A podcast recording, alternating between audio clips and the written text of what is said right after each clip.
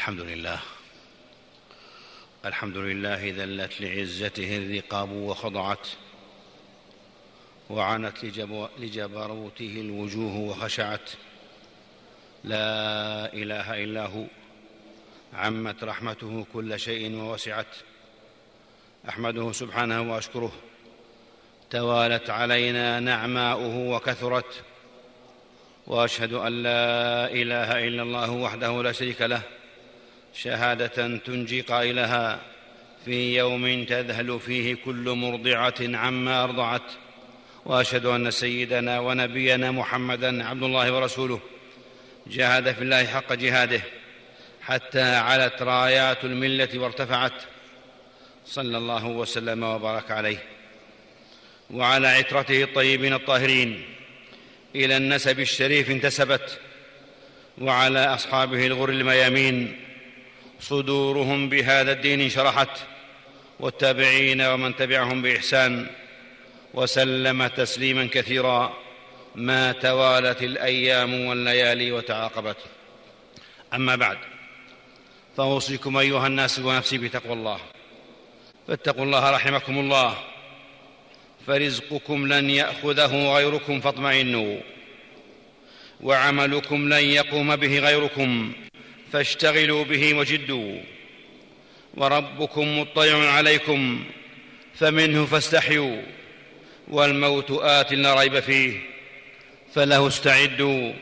وكن وفقكم الله ممن أبصر ففهم وفهم فعلم وعلم فعمل.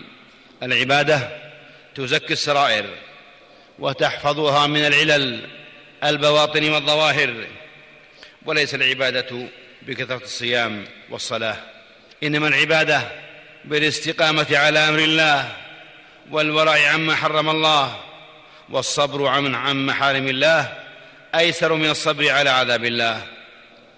ومن اتعظ بخطوب الأيام أغنته عن خطب الأنام فاتقوا الله ما استطعتم واسمعوا واطيعوا وأنفقوا خيرا لأنفسكم ومن يوق شح نفسه فأولئك هم المفلحون. معاشر المسلمين كمائن القلوب تظهرها المحن والمؤمن أسير الحق الإخلاص مطيته والصدق محجته وعلى هذا الطريق الأقوم يقف أعلام ورؤوس يثبتون في الشدائد والملمات ويعتصمون بالحق عند الأزمات ويبصرون ويصبرون ويبصرون عند الفتن والابتلاءات. إنهم علماء الشرع المطهر. رفع الله قدرهم وأعلى مقامهم. قائمون بالحق متمسكون بالهدى ثابتون على الجادة. مقرونة طاعتهم مع ولاة الأمور بطاعة الله ورسوله. يا أيها الذين آمنوا أطيعوا الله وأطيعوا الرسول. وأولي الأمر منكم فإن تنازعتم في شيء فردوه إلى الله والرسول. إن كنتم تؤمنون بالله واليوم الآخر ذلك خير وأحسن تأويلا. عظم الله شأنهم واستشهدهم على على توحيده. أعظم مستشهد شهد الله أنه لا إله إلا هو والملائكة وأولو العلم قائما بالقسط. لا إله إلا هو العزيز الحكيم. هم المرجع عند السؤال. وإليهم الرد عند الاستشكال. فاسألوا أهل الذكر إن كنتم لا تعلمون. قل هل يستوي الذين يعلم قل هل يستوي الذين يعلمون والذين لا يعلمون. يرفع الله الذين آمنوا منكم والذين أوتوا العلم درجات. المفزع في النوازل والفتن والمدلهمات والمظلمات هم إليهم المفزع. إليهم المفزع في النوازل والفتن والمدلهمات والمظلمات وهم الملاذ في الأزمات. وإذا جاءهم أمر من الأمن أو الخوف اذعوا به. ولو ردوه إلى الرسول والى اولي الامر منهم لعلمه الذين يستنبطونه منهم. ولولا فضل الله عليكم ورحمته لاتبعتم الشيطان إلا قليلا. مجالسهم مجالس فضل وخير. تفيد العلوم والحكم وتحفظ من الغفلة. استنبطوا أصول الأحكام. وضبطوا قواعد الحلال والحرام. حاجة الناس إليهم أعظم من حاجتهم إلى الطعام والشراب. يقول الإمام أحمد رحمه الله الناس أحوج إلى العلم منهم إلى الطعام والشراب لأن الطعام والشراب يحتاج إليه مرتين أو ثلاثا أما العلم فيحتاج إليه في كل وقت. بحسن تعليمهم يتخرج المتخرجون وبجميل مواعظهم يرجع المقصرون. في حكمة مسالكهم تتجلى صلابة الإيمان وثبات الموقف في الخطوب والنوازل هم سرج العباد ومنار البلاد. هم أولياء الرحمن وغيظ الشيطان.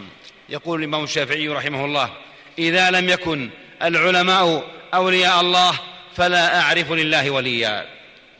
بضاعتهم باقية بعد موتهم وأجرهم جار لهم بعد رحيلهم ولهم أجور من تبعهم وسار على طريقهم مجالسهم تحفها الملائكة وحلقاتهم تغشاها الرحمة ومجتمعهم تتنزل عليه السكينة ويذكرهم الرحمن في من عنده. من أطاعهم رشد ومن عصاهم غوى وضل العلم علمهم والقول قولهم والرأي رأيهم لا يعرف الفتن إذا أقبلت ولا يقف أمامها إذا تعاقبت إلا أهل العلم الراسخون الربانيون. يبينون الحق ويردون الشبهات بهم تحيا قلوب أهل الحق وتموت قلوب أهل الزيغ. تأملوا تأملوا هذا الترتيب والترتب. تأملوا هذا الترتيب والترتب في هذه الآيات الكريمات. يقول عز شأنه إنما يخشى الله من عباده العلماء. ثم قال ذلك لمن خشي ربه. وقال قبلها أولئك هم خير البرية. هم القوم لا يشقى بهم جليسهم ولا تغرهم كثرة الجموع والأتباع ولا يغريهم بليغ المديح والثناء. أيها الإخوة في الله العلم تركة الأنبياء ورثه الصحابة رضوان الله عليهم ثم ورثه من بعدهم التابعون وهكذا جيلا بعد جيل إلى أن يشاء الله قبضه. ولهذا يقول عبد الرحمن بن مهدي رحمه الله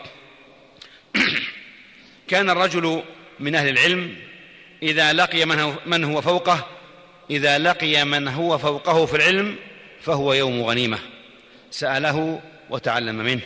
وإذا لقي من هو دونه علمه وتواضع له. وإذا لقي من هو مثله في العلم ذاكره ودرسه. وإن من الجفاء وإن من الجفاء أن يموت العالم ولم يؤخذ عنه العلم ولم يورث. أيها المسلمون إن من علامات توفيق الله إن من علامات توفيق الله حب أهل العلم وذكرهم بالجميل ودفع قالة السوء عنهم وتوقيرهم من غير ادعاء عصمتهم أو عدم الرد عليهم عند أخطائهم.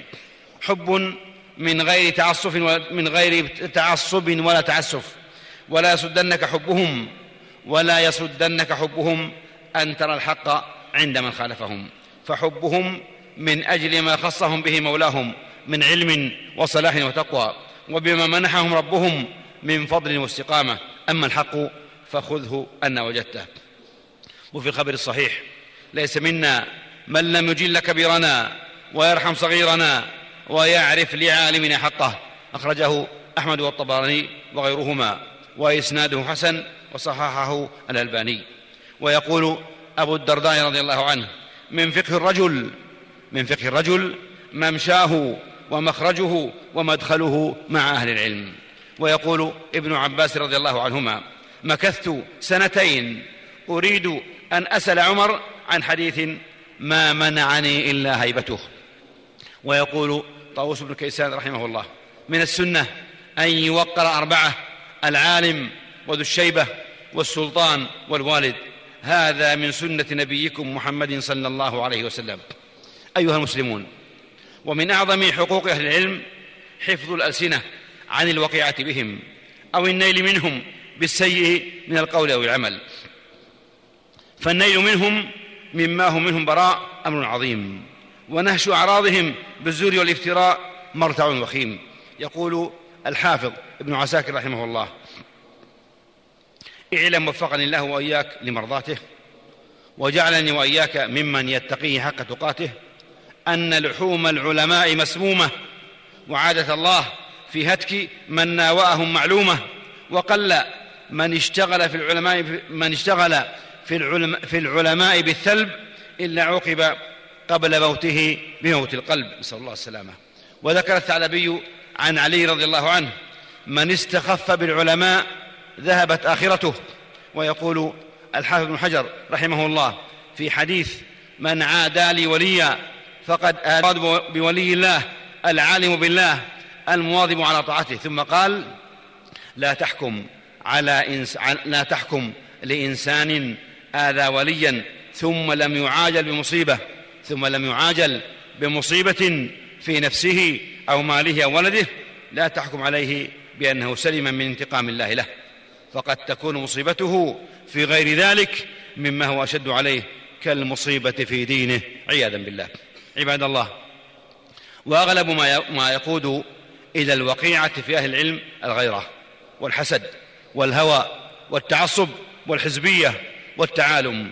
وناهيكم بخطط الأعداء بل إنه لا يقع في أعراض العلماء إلا ضال أو جاهل أو مغرض أو متعصب. واعلموا حفظكم الله أن إضعاف دور أهل العلم طيرة في حاضر الأمة مستقبلها.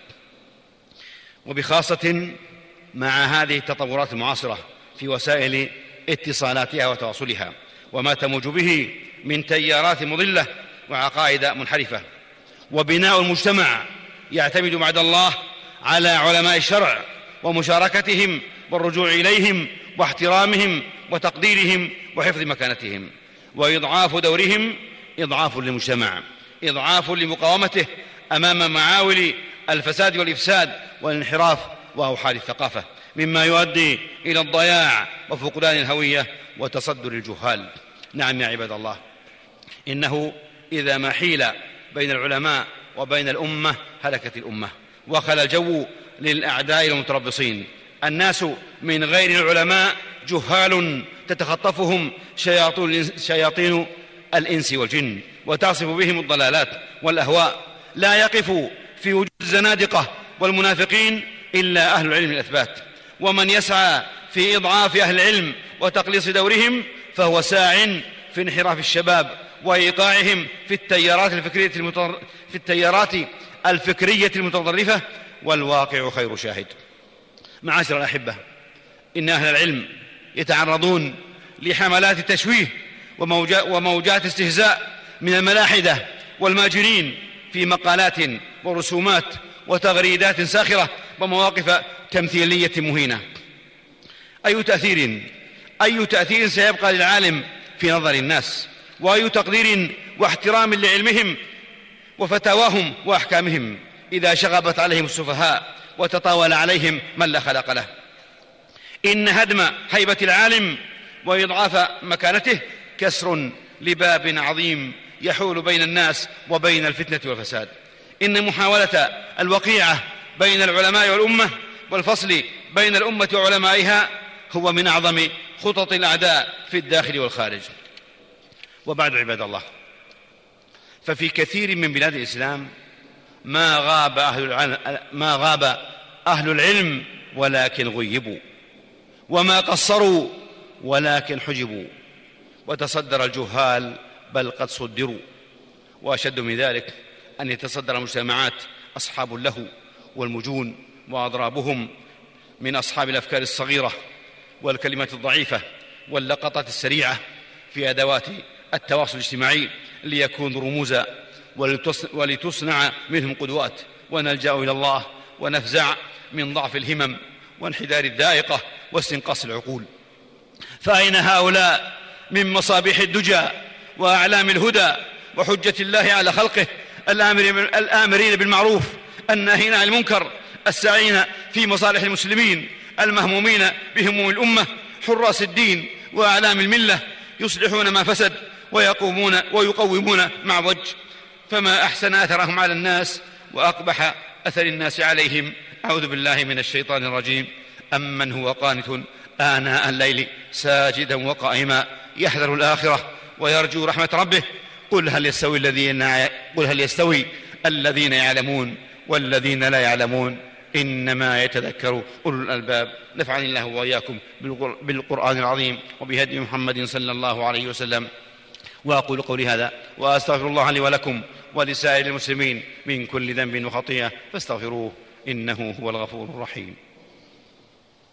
الحمد لله المحمود على كل حال وفي كل حال. حمدا كثيرا طيبا مباركا فيه يليق بما له من العظمة والجلال. وأشكره جزيل الشكر على ما أنعم من الإكرام والإفضال. وأشهد أن لا إله إلا الله وحده لا شريك له وهو الكبير المتعال. وأشهد أن سيدنا ونبينا محمدا عبده ورسوله. أكرمه ربه بالنبوة والإرسال. صلى الله وسلم وبارك عليه وعلى آله وأصحابه خير صحب وآبل والتابعين ومن تبعهم بإحسان إلى يوم الدين وسلم تسليما كثيرا. أما بعد معاشر المسلمين العلماء ليس فيهم معصوم ولا من الخطأ ولا من الخطأ سالم ويرد عليهم أخطأهم أمثالهم ونظراؤهم من أهل العلم. وليس كل من عرف القراءة والكتابة تجرأ وخطأ وصوب. والخلاف بين أهل العلم سنة من سنن الله. فلا يجوز أن يتخذ سبيلا للحط من مكانتهم أو الانتقاص من قدرهم مع ما يجب من التثبت في صحة ما ينسب إلى العالم ومراده ومقصده. وليعلم أن هناك فرقا كبيرا بين تخطئة العالم والرد عليه وبين تجريحه والحط من منزلته والإنصاف عزيز. ونعوذ بالله ممن ابتلي بتصيد العثرات. ونعوذ بالله ممن ابتلي بتصيد العثرات وتتبع الزلات يدخلون أهل العلم في مسالك التصنيف سيماهم التغريد من أجل التغرير. ومن ابتلي بتتبع الزلات ودخل في التصنيفات قسى قلبه. من ابتلي بتتبع الزلات ودخل في التصنيفات قسى قلبه وجانب العدل والإنصاف مسلكه وقلما يكتب له التوفيق. فاحذر حفظك الله. احذر حفظك الله أن تكون ممن يفرح أو يتلذذ حين يسمع خطأ عالم في فتيا أو زلة في فهم أو, أو زلة في فهم أو غلطا في حكم. فضلا عن أن تبتلى بنشر ذلك والتفكه به في المجالس أو التزين به في المجتمعات والمجموعات أو تبثه في التغريدات. نسأل الله السلامة ونعوذ بالله من الخذلان. معاشر المسلمين ومع هذا كله فينبغي أن يتواصى أهل العلم بالحرص على سلامة العرض والبعد عن مواطن الريب والشبه وسد الذرائع المفضية إلى التطاول عليهم. وفي قوله صلى الله عليه وسلم على رسلكما إنها صفية خير أسوة وأوضح منهج وهو في وسط الصحابة الأطهار الأخيار.